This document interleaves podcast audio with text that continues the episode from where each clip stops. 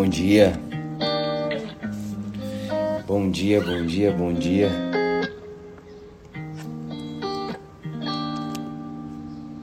Pai grande Bom dia, gente.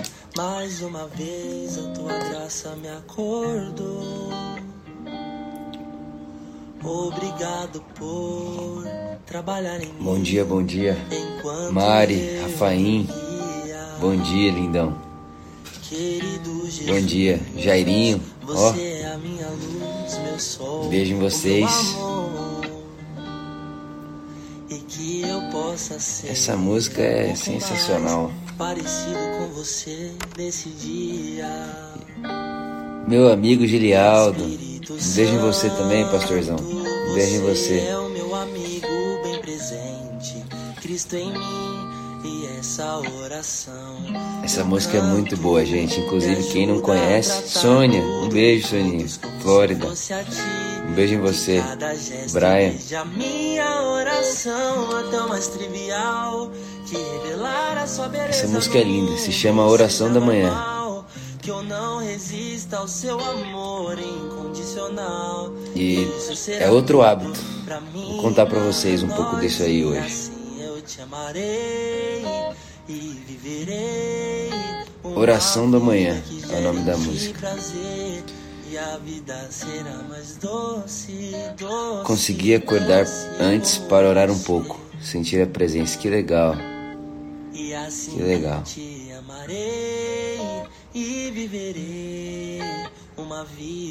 Amém. Bom dia, Tamara. Ó, Tan, chegou aí. Um beijo, Tamara. Bom, gente, vamos nessa. Ontem a gente começou a falar aqui, né? Quem tava aqui ontem? Quem tava aqui ontem? Inclusive, se você não estava aqui ontem, eu aconselho você a assistir, tá aqui no feed. É, dei a falar ontem aqui, comecei a falar, falar, falar, falar, falar. E a gente nem parou pra imaginar, né? A gente nem parou pra imaginar. Então hoje eu queria que a gente fizesse diferente, se você puder. Se você puder, eu queria que a gente começasse imaginando hoje. Né? E isso eu tenho falado aqui praticamente todos os dias, né? A importância da imaginação na minha rotina. Na minha rotina. E uma pessoa perguntou assim pra mim, Vitor, mas não é perigoso a gente dizer, né, dizer às pessoas imaginarem e tal? E a minha resposta é muito simples.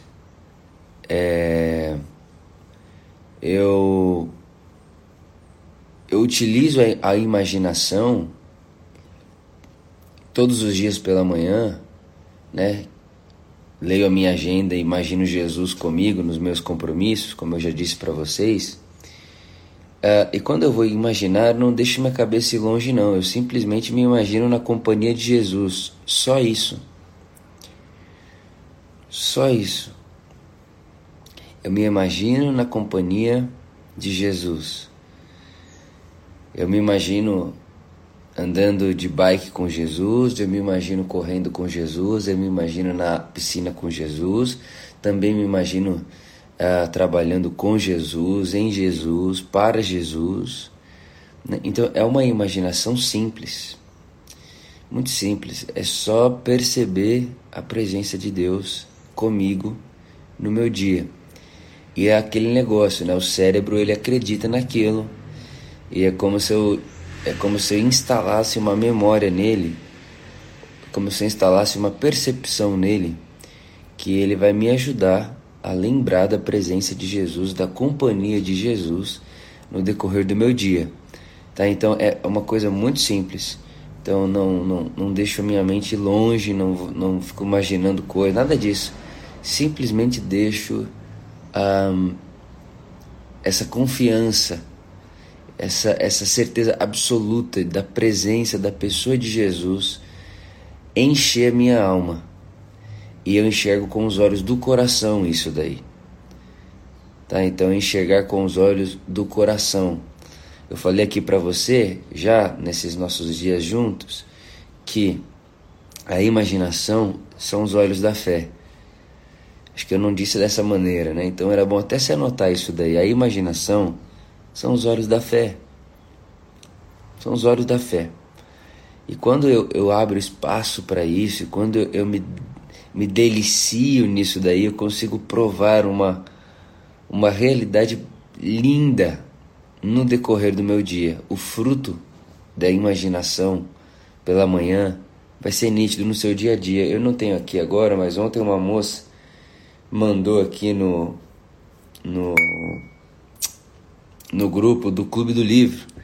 É, a gente tem um Clube do Livro, enfim, ela mandou falando de como que abençoou, tem abençoado ela a prática da imaginação da presença de Deus com ela e junto com ela no decorrer do dia, a como que isso tem ajudado ela, como isso tem levado ela a lembrar de Deus mais vezes, como isso tem ajudado ela a ter essa, essa consciência da presença por mais tempo. Então é isso, é por isso que a gente faz, é por isso que eu faço e é por isso que eu estou insistindo tanto nisso aqui com você. Se você tiver cinco minutos, se você tiver cinco minutos antes de sair da sua casa para trabalhar, antes de ir para o seu primeiro compromisso, se você tiver cinco minutos, é, eu incentivaria você a passar esses cinco minutos deixando o amor de Deus aparecer nos olhos da sua imaginação. Então, se você pode aí, se você pode se assentar, se você pode, né? A gente tem falado também para não fazer deitado, até pela postura, né? Postura do corpo. O corpo entende, na verdade, o cérebro entende a postura do corpo. Então, quando a gente senta, né? A gente deixa as costas mais ereta a gente está dizendo para o cérebro o seguinte: uh, estou em posição de quem vai para a vida, não de quem está indo dormir. não estou relaxado, né? Eu estou em posição de quem está indo para a vida, é hora de acordar. Né? Então, se você puder aí na sua na sua casa se assentar, se você puder se assentar, respirar bem fundo, né? respirar fundo para oxigenar o cérebro, levar oxigênio para o cérebro, ativar o cérebro.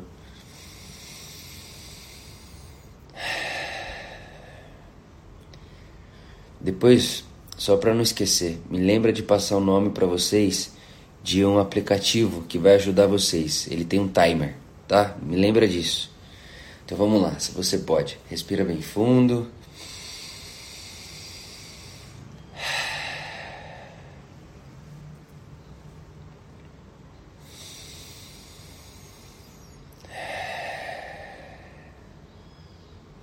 mais uma vez.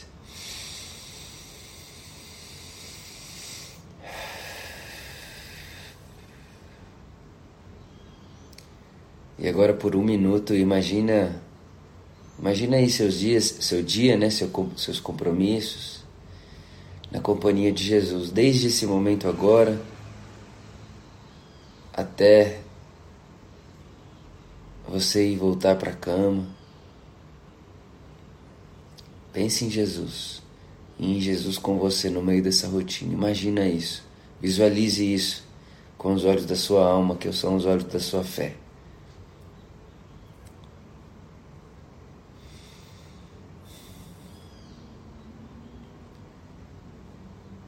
Chegar na hora do almoço, imagina você almoçando com Jesus.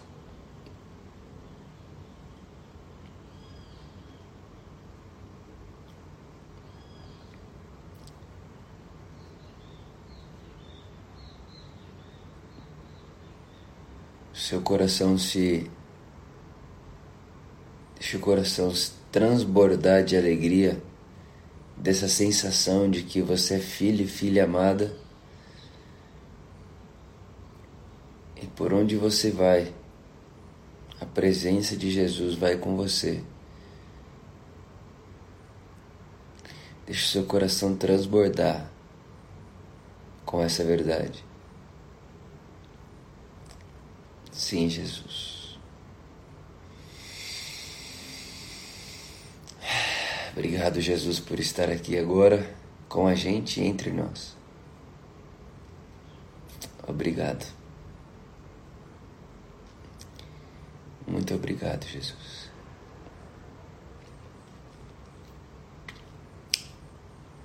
Muito obrigado, Jesus.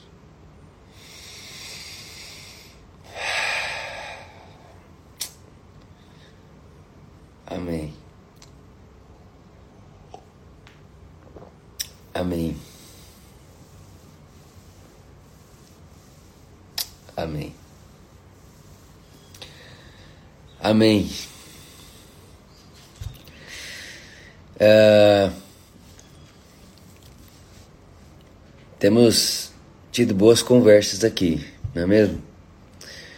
É, quando eu pensei em começar essa live, eu tinha uma coisa no meu coração e conforme o tempo foi passando e a gente foi conversando aqui, ah, esse momento de live foi indo para outro rumo, né? Foi indo para para outras possibilidades. Então, no primeiro momento, eu falei muito com você sobre oração, sobre esse terreno vasto, né, que é a oração. É, depois comecei a falar com você um pouco sobre, mais especificamente, né, sobre construção de hábitos, construção de rotina, construção de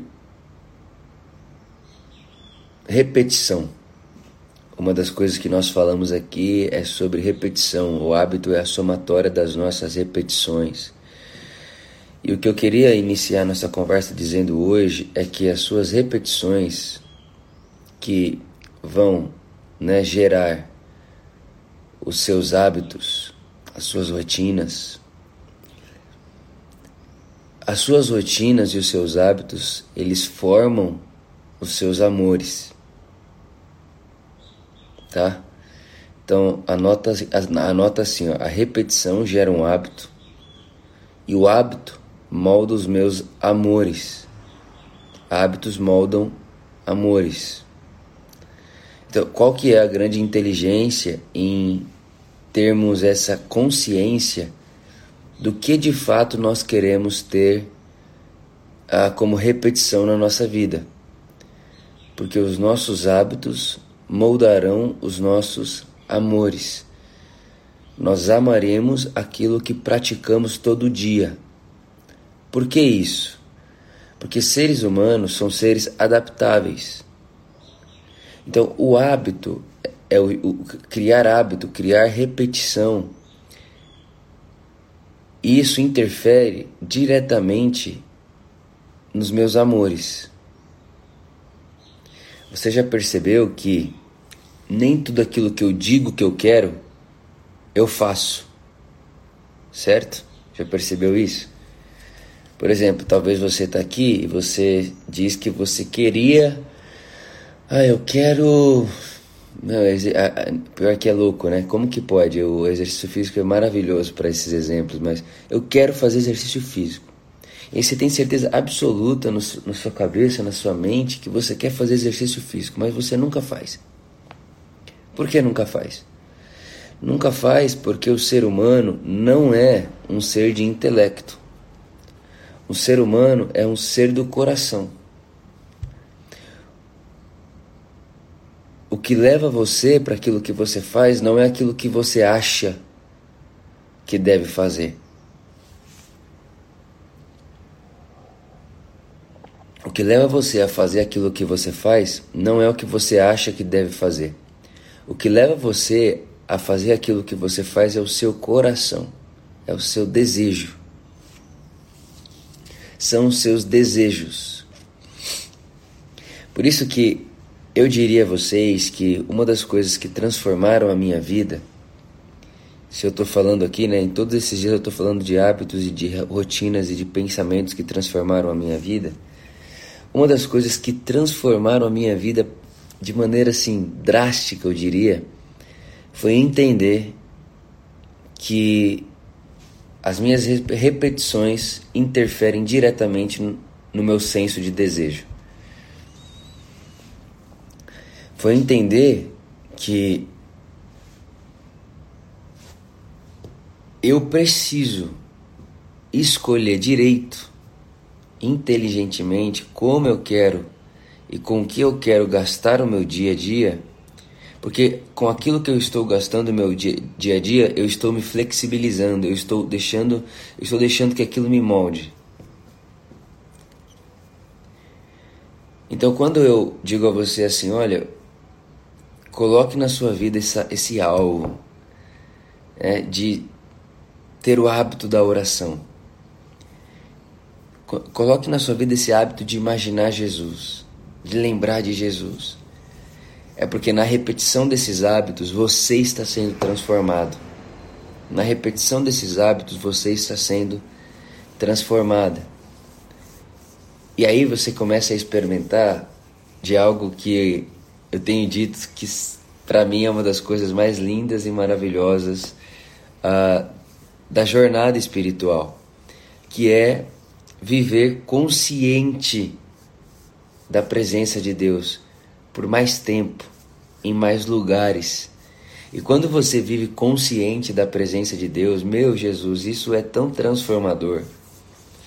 Isso é tão revolucionário, isso, isso leva a nossa, a nossa relação com a vida para um outro lugar.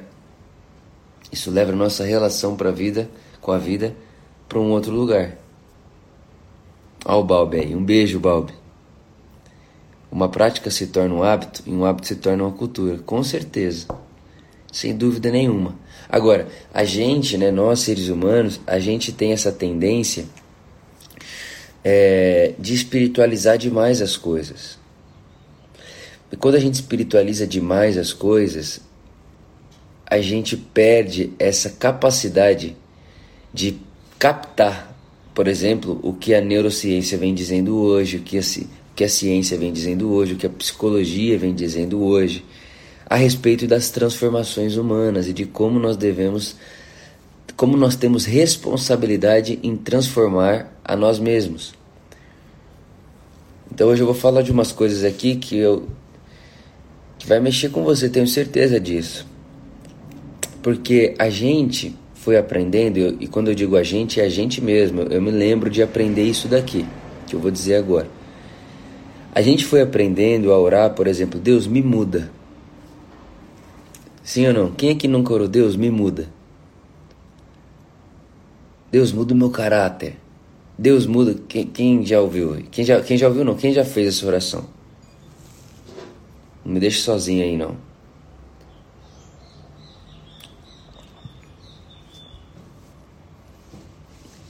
Quem aqui? Pronto, olha lá. A Maria já fez, a Nina já fez, a Rafa já fez, o Bruno já fez, Ana Maria Fiorin já fez. Tiagão, Tiago, um beijo em você, no seu coração. Todos nós já fizemos essa oração. E Vitor, ah, você está dizendo que não devemos fazer essa oração? Não, não estou dizendo, ó. Lembre disso, eu não estou dizendo o que você deve fazer e o que você não deve fazer. Eu estou tentando de alguma forma compartilhar com você o meu sistema de sentido interior, tá? O meu sistema de sentido interior. Então isso é o que faz sentido comigo, para mim, na, nos meus, no meu dia a dia. É, e é muito. E eu sei que é, é, utilizar essa expressão é bonito, é legal, é, expressa confiança, expressa né, submissão. Mas quem construiu esse corpo aqui foi Deus. Essa inteligência comportamental, cerebral, psicológica, foi Deus quem fez. Por exemplo, ontem eu estava fazendo uma aula é, e o professor da aula ele dizia assim: Gente,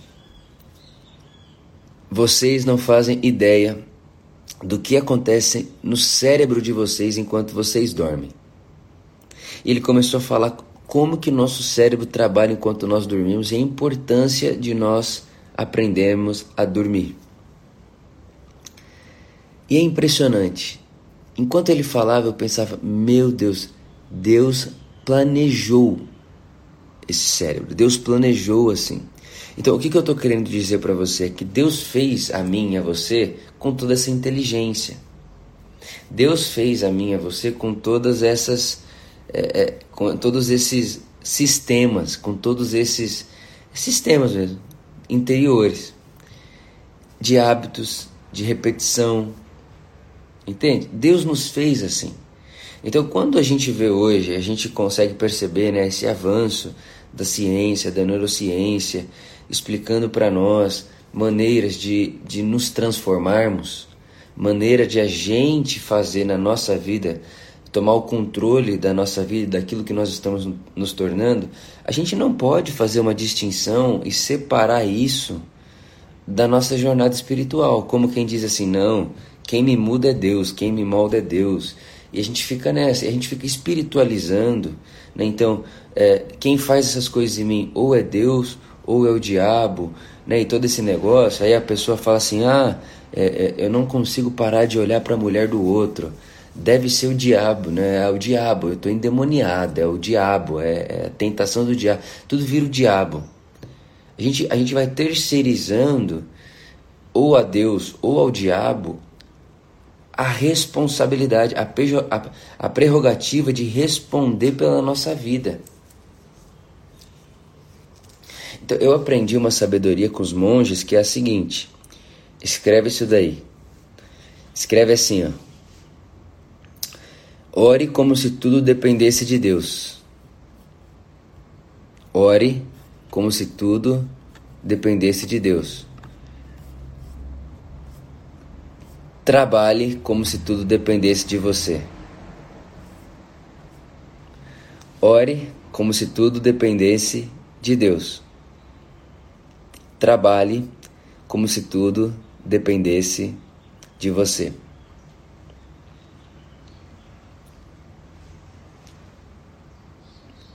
Sim, ore como se tudo dependesse sempre dele. Porque de fato a existência simplesmente continua funcionando porque existe dentro dele. Ore como se tudo dependesse dele. Mas trabalhe como se tudo dependesse de você. Então, esse primeiro momento, né, nos nossos dias aqui, a gente falou muito sobre oração. Essa disposição do coração para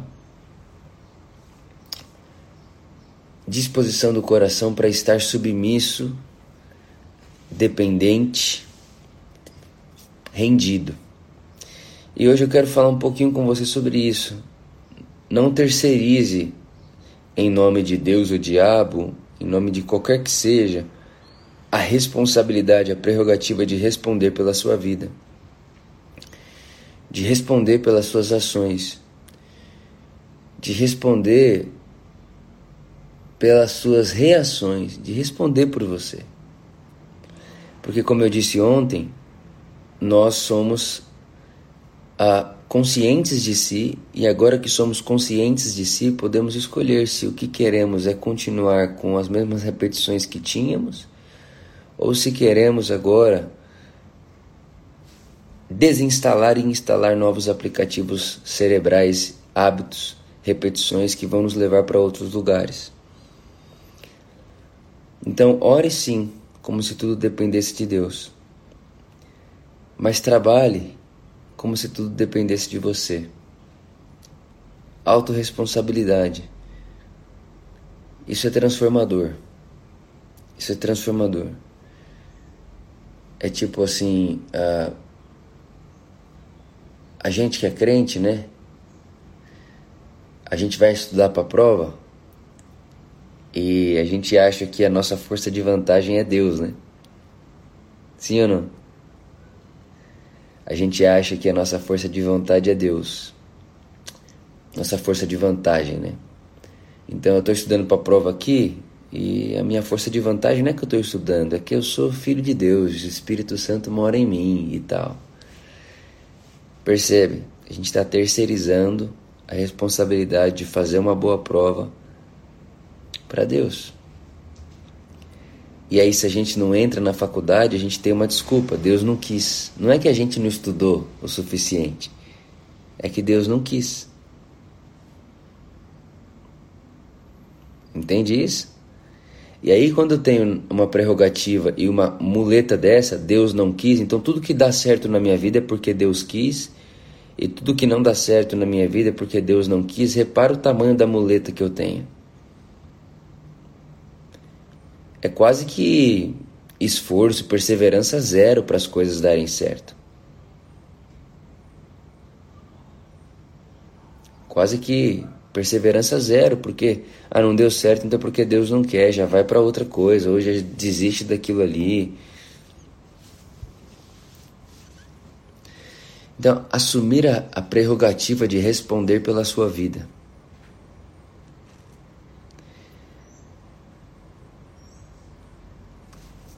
Que, que é mentalidade? Mentalidade é como se fosse um óculos que a gente enxerga a realidade tá? Então, mentalidade, meu, Léo, amei o que você escreveu. Como é difícil falar o óbvio para nós os crentes. Exatamente.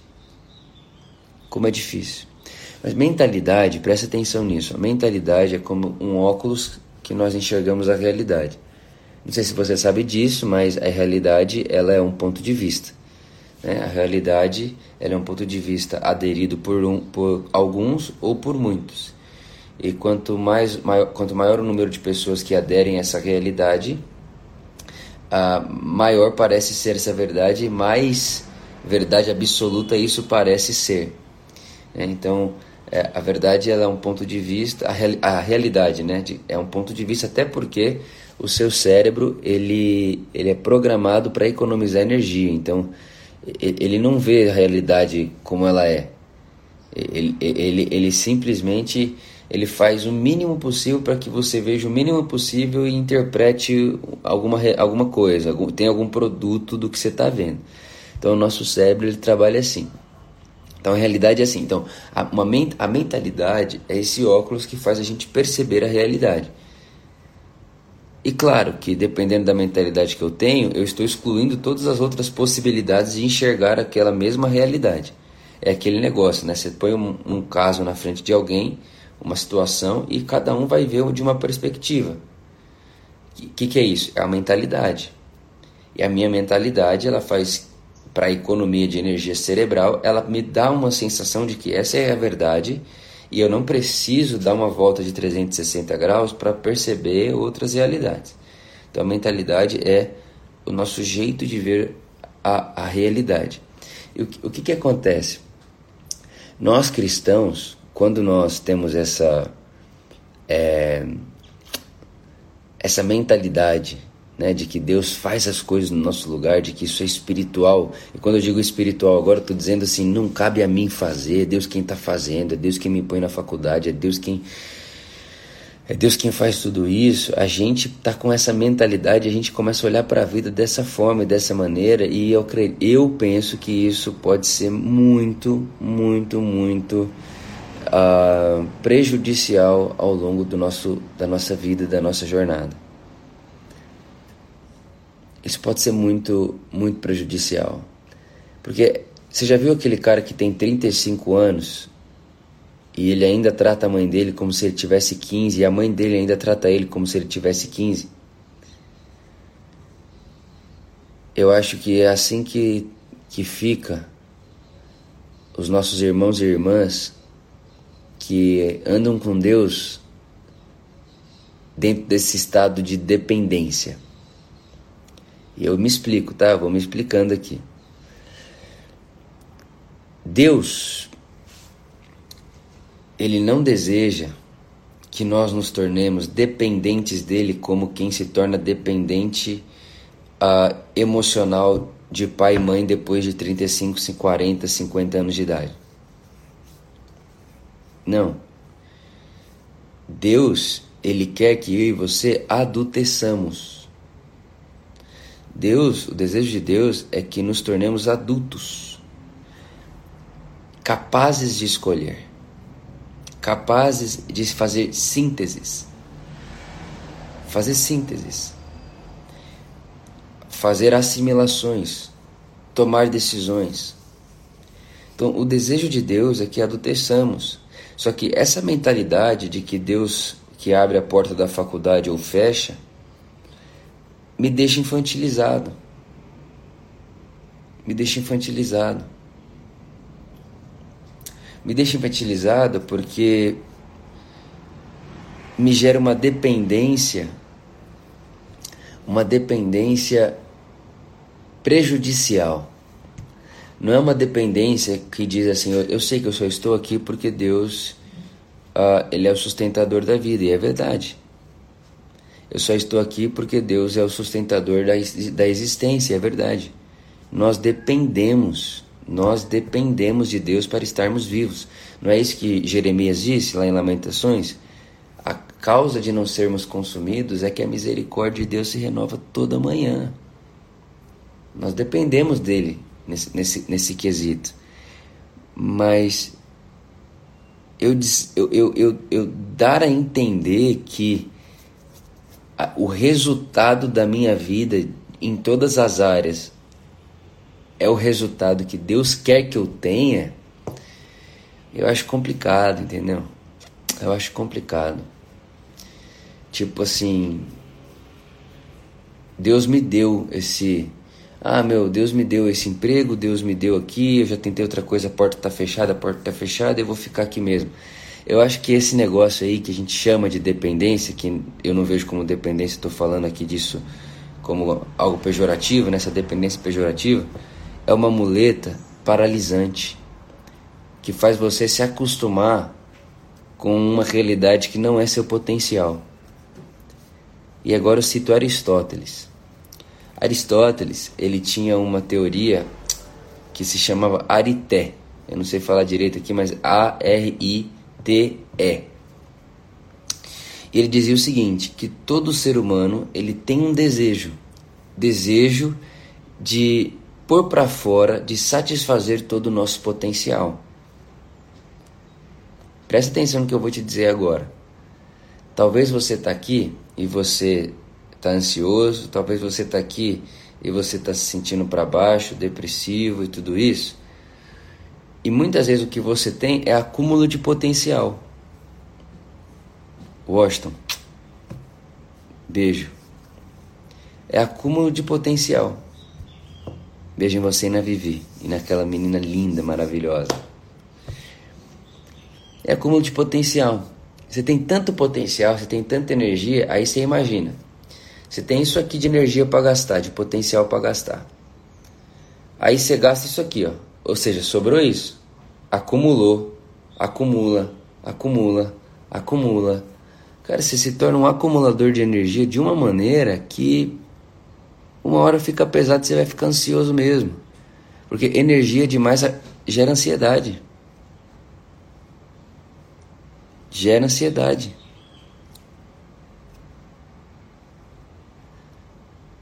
Então escreva assim, ó. Ansiedade pode ser acúmulo de potencial.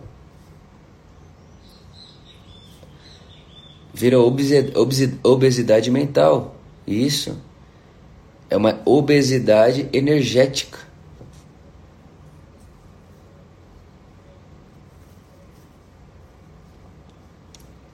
Gravou isso. Isso aqui é muito forte. Você pode perceber. Olha só, vamos ver. Eu vou falar agora, né? Não, vou, não tem como perguntar, saber se alguém percebeu.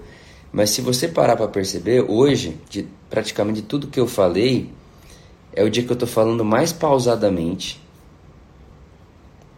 É o dia que eu tô falando com o tom, a, o tom da voz mais baixo. Por quê?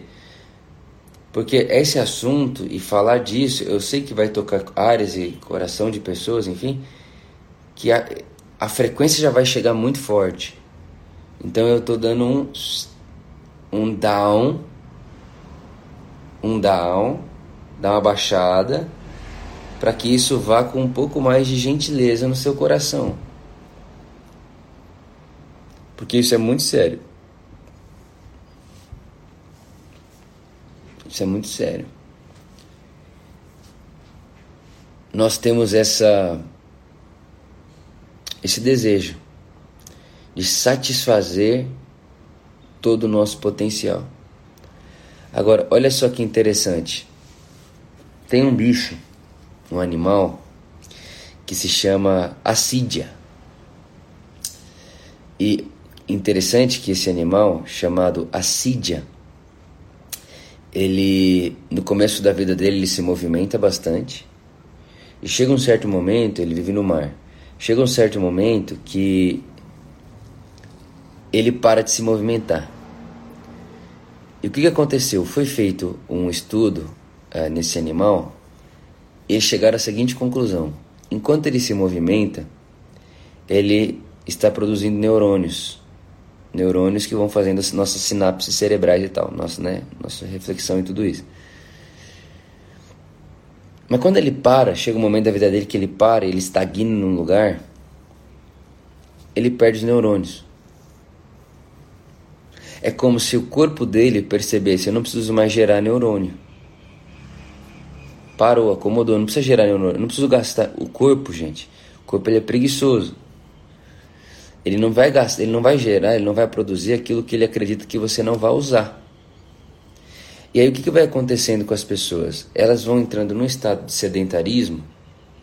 E sedentarismo não é quem não faz prática de exercício físico. Sedentarismo são as pessoas que não gastam a sua energia tem um recipiente de energia e não gasta energia.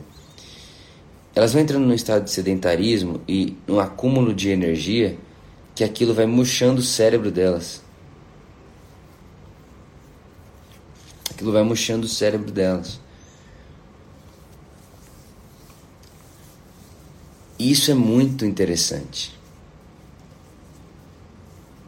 É muito interessante. Então, o que, eu queria propor para você hoje? Eu queria propor para você uma reflexão. Reflexão onde você vai pensar se esse negócio chamado dependência de Deus não se tornou uma muleta uh, para o nosso para nossa zona de conforto e para o nosso medo de fracassar, porque pensa só, uma pessoa que não consegue entrar, por exemplo, lá, ah, não, Deus fechou a porta da faculdade, não consegui entrar na faculdade, essa pessoa nem se deixa pensar, poxa, não consegui entrar. Ela não pensa não conseguir entrar, ela pensa, Deus não me deixou, Deus não me colocou lá. Engraçado, né? Então, ao, ao, mesmo tempo que eu não ao mesmo tempo que eu não me responsabilizo pela não entrada,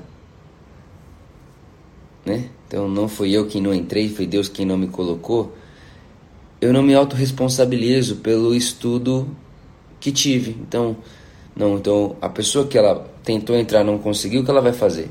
Vou estudar diferente, vou estudar mais, vou dobrar o estudo vou multiplicar as horas de estudo e tal, vou ler diferente e tal.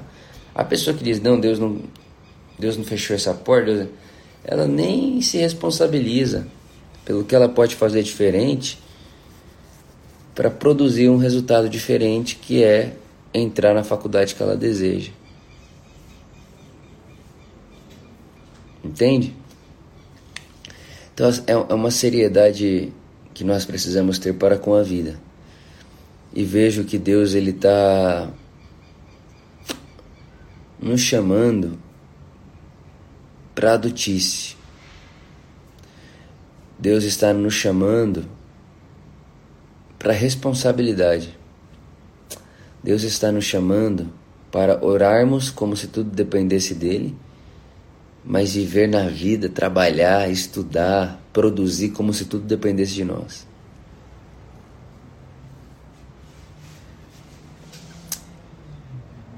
Tem um teólogo que eu gosto muito, se chama Juan Luiz II. Esse teólogo que eu gosto muito, chamado Luan Luiz II, ele diz que quanto mais nós fazemos, mais Deus faz. E quanto menos nós fazemos, menos Deus faz. Esse é o teólogo Juan Luiz II. E eu gosto de perceber as coisas assim. Foi até o que eu disse no nosso primeiro dia no escritório. dia 10 agora, na segunda-feira, o pessoal voltou pro escritório da Por Amor. E eu falei assim para eles, falei, gente, é, a gente precisa entender que dentro da igreja aqui, dentro da comunidade, o corpo de Cristo, é Deus quem está fazendo. É Deus quem está fazendo. Entendeu? É Deus quem está fazendo. Agora, a minha pergunta é: o que é que nós vamos dizer assim, ó? Como o apóstolo Paulo disse lá em Coríntios. Me esforcei mais do que todos, não tornei a graça inútil. Antes, me esforcei mais do que todos. Apóstolo Paulo, está em Coríntios. Não tornei a graça inútil. Antes, me esforcei mais do que todos. Aí ele termina assim: ó, contudo, não eu mas a graça de Deus que opera em mim. Então tem sim diversas coisas que acontecem porque Deus é quem está fazendo. Deus é quem está fazendo. Mas existem coisas que nós vamos captar essa energia do que Deus está fazendo e vamos pôr a nossa mão.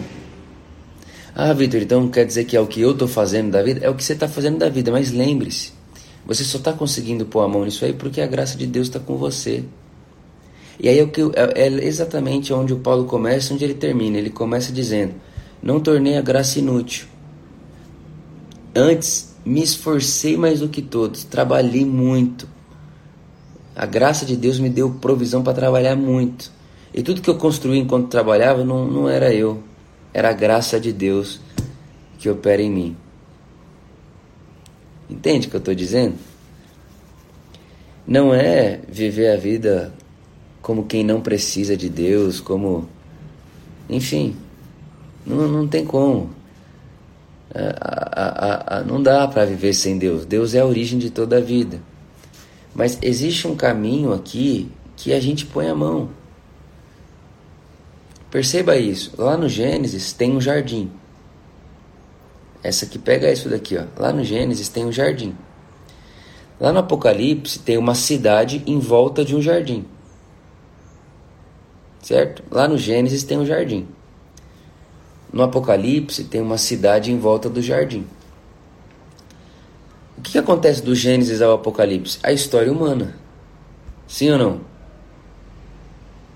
Então, no Gênesis tem um jardim, no Apocalipse tem um jardim envolto de uma cidade. E entre Gênesis e Apocalipse tem a história humana. O que, que eu percebo Deus fazendo? O que eu percebo é o seguinte, ó galera, eu comecei o mundo com jardim. Lá no final tem um jardim e uma cidade. A cidade quem está construindo é vocês. Mas olha que interessante, o Apocalipse vai dizer que a cidade está construída em volta do jardim. Então o que, que Deus está dizendo? Ó, o jardim é isso aqui, ó. E no jardim tem justiça, paz para todo mundo, igualdade, todo esse negócio, justiça. Então construam a cidade no decorrer da história em volta da lógica do jardim.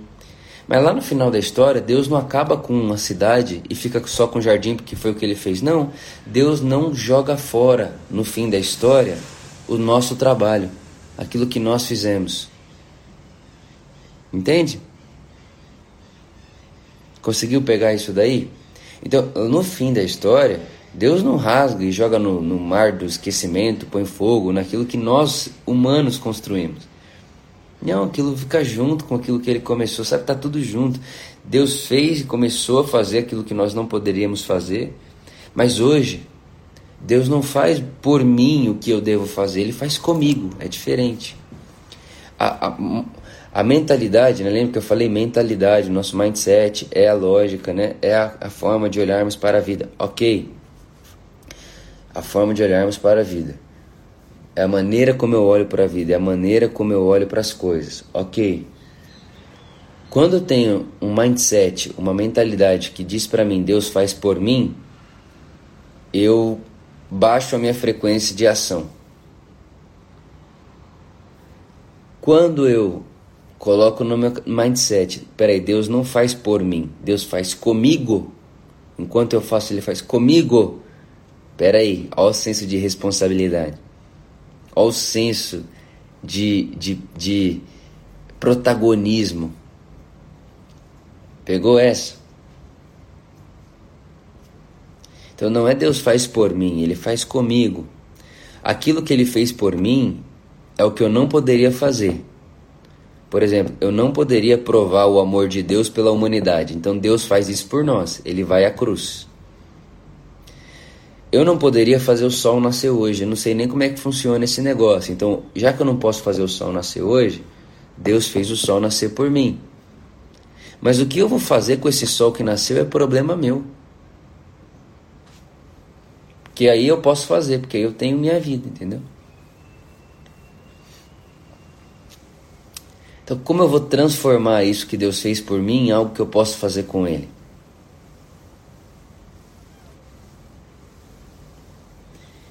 Essa é a lógica. Então, isso é transformador para a nossa vida, é assumir a responsabilidade. Então, olha só que interessante. Ah, Deus. Eu, eu, eu não sou autossuficiente, certo? O que, que significa a árvore da vida lá no jardim do Éden? Significa que eu preciso comer uma vida fora de mim para permanecer vivo. Então, Ó, oh, seres humanos, vocês precisam da árvore da vida. O que, que é isso? É a lógica que eu preciso de uma vida fora de mim para permanecer vivo. Eu realmente, Deus é a minha árvore da vida, dependo dele para permanecer vivo. Agora, como eu vou cultivar o, jardim, como eu vou é, construir sociedade, como eu vou tratar a Luísa, como eu vou estudar para entrar na faculdade, como eu vou estudar para ter outros resultados, isso aí é diferente. Aí tem a ver com a mentalidade, sabe? E a última coisa que eu vou falar aqui hoje foi feito um experimento impressionante nos Estados Unidos. Olha só que interessante. Eles pegaram 84 camareiras de hotéis nos Estados Unidos e Posso só falar uma coisa, Heloísa? Ó, oh, faça a sua parte que eu te, ajuda, já, te ajudarei. Você se importa de a gente só inverter? Eu já te ajudei, eu já fiz por você, agora faça o seu melhor. Né? Voltando, né? Tinha 84 camareiras lá, eles pegaram para fazer uma, uma pesquisa. É, e olha que interessante. Uma camareira, ela tem uma atividade de trabalho que é uma atividade física, é um exercício físico. Mas nenhuma camareira está ali pensando que enquanto ela está trabalhando, ela está praticando exercício físico. Ela está pensando, eu estou trabalhando e arrumando as coisas. Então é mentalidade.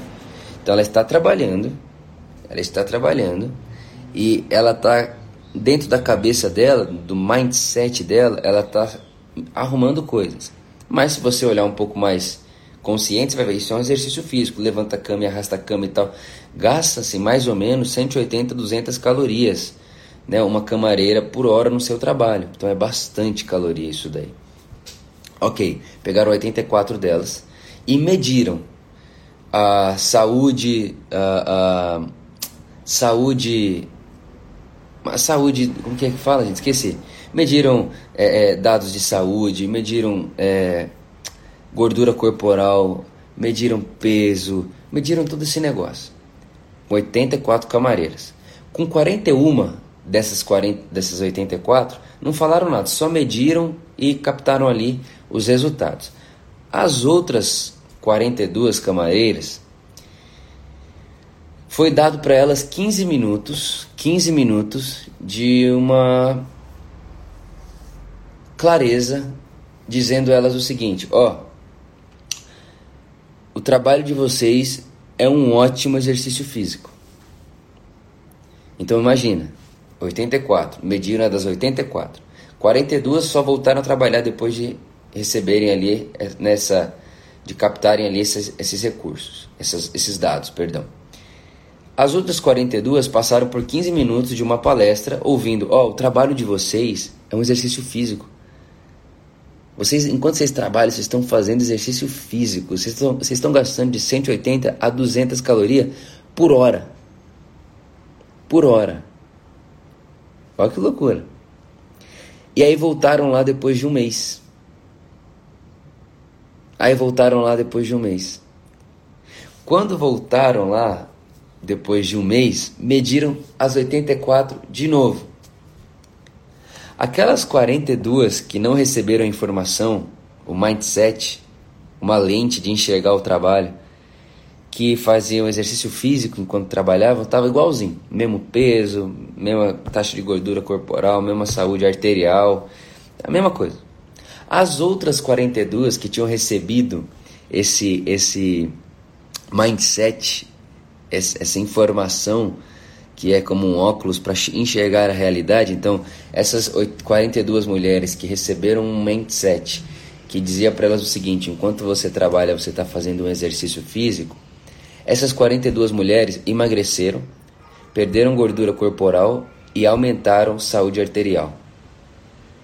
Elas continuaram fazendo o mesmo trabalho, com outra mentalidade. Anota isso fazer a mesma coisa com nova mentalidade produzirá novos resultados. Então, por exemplo, você lá no seu trabalho. Se lá no seu trabalho você simplesmente diz: Ah, eu estou aqui trabalhando para comer, para sobreviver, porque Deus dá o pão a gente através do trabalho. É, essa é a sua mentalidade, esse é o seu resultado. Agora, se você põe uma mentalidade que diz assim, ó, como o apóstolo Paulo disse para a gente fazer, tudo que for fazer, faça como para o Senhor e não para homem nenhum. Imagina se todos nós trabalhássemos como quem trabalha para Deus diretamente. Então, no meu trabalho é como se Deus fosse meu cliente, o meu par e o meu chefe. Imagina nisso. Então, eu vou tratar o meu chefe como eu trataria Jesus, eu vou tratar o meu par como eu trataria Jesus, e vou tratar o meu cliente como quem trataria Jesus fazer a mesma coisa que eu faço, com essa mentalidade nova. O que, que isso não pode gerar e o que, que isso não pode produzir? Então, sim, ore como se tudo dependesse de Deus, mas trabalhe como se tudo dependesse de você. Isso é uma sabedoria dos monges, tá? Então, que venha sobre nós essa nova mentalidade, não é mesmo? essa nova lente. Fala comigo aí.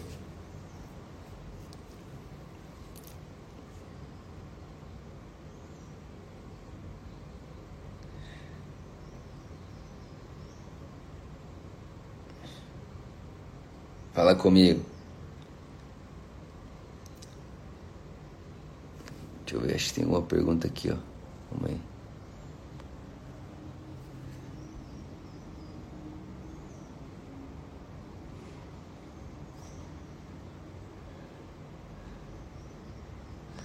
Tudo que faço, penso no sentido. Não estou trabalhando, então acúmulo de energia.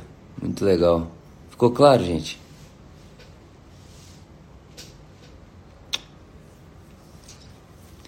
Estou impactado. Que bom.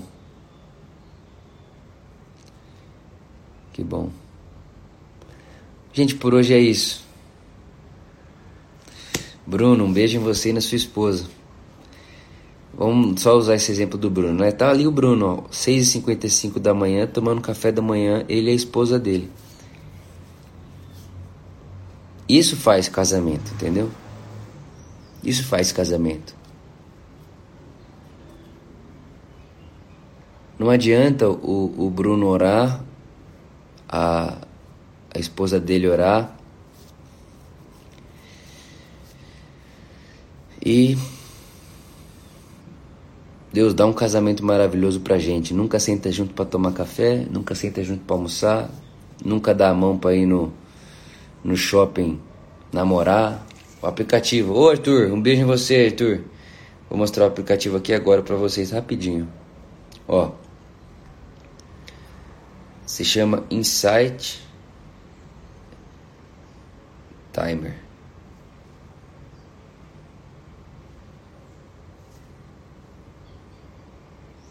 Ó, é esse aqui, ó. Ó, Insight Timer. Insight Timer. O que, que esse aplicativo faz? Por exemplo, quando eu vou imaginar de manhã, então vamos supor que eu vou imaginar a presença de Jesus comigo lá durante 10 minutos, tá? Um exemplo. Aí eu coloco no Insight Timer 10 minutos ele vai me avisar e ele toca ele toca o sininho dele é suave, né? O sininho dele é suave, então você pode até colocar uma musiquinha de fundo no aplicativo. Então para que que eu uso muito? Eu ainda vou falar mais com vocês, mas eu separo o meu a minha manhã.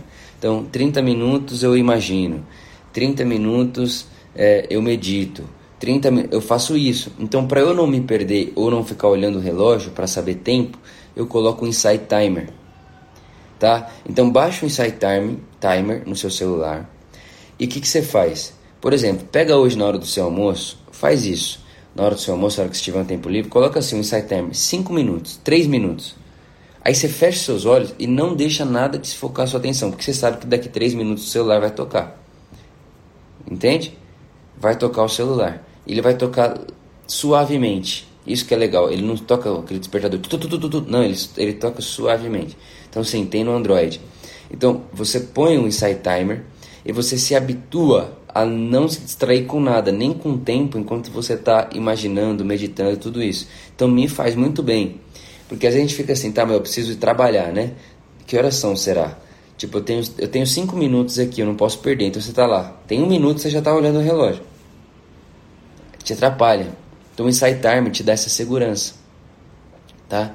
Tem um, tem um, que te dá essa segurança de você um, conseguir focar mais na imaginação. Tá bom? Era isso, gente, que eu tinha para falar com você hoje. Sobre amanhã, eu preciso ver, tá? Eu vou, eu vou precisar que você olhe meu stories hoje para ver se a gente vai conseguir ter amanhã ou não. Amanhã, na verdade, é certeza que não. Amanhã eu não vou conseguir fazer porque a gente vai estar tá viajando. Estou indo tirar uns dias com a Luísa. Uh, e a gente vai estar tá no carro, né, viagem. Então eu não sei como que não tem como fazer, né? Não tem como fazer. Mas a gente vai se falando, tá? A de hoje está salva. A, a de hoje está salvo. De todos os dias estão salvas. Já está também tudo indo lá pro podcast, então você pode ouvir, mandar para quem, enfim, para seus amigos. E tamo junto. Tá bom? Vamos nessa.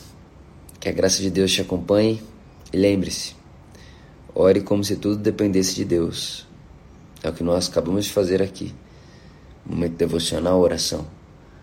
Mas vá para a vida agora como se tudo dependesse de você. Tá bom? Um beijo profundo no seu coração. Um beijo profundo no seu coração. Beijo, Ti. Beijo. Beijo em todos vocês. Dani, Letícia, Azevedo. Ó, gostei do sobrenome, Azevedo. Amo vocês, Ti. Beijo. Karina, um beijo em todos vocês. Que Deus abençoe muito.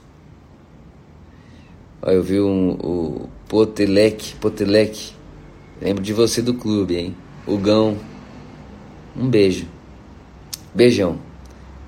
Beijo no coração de vocês. Paz e bem. Tchau, tchau.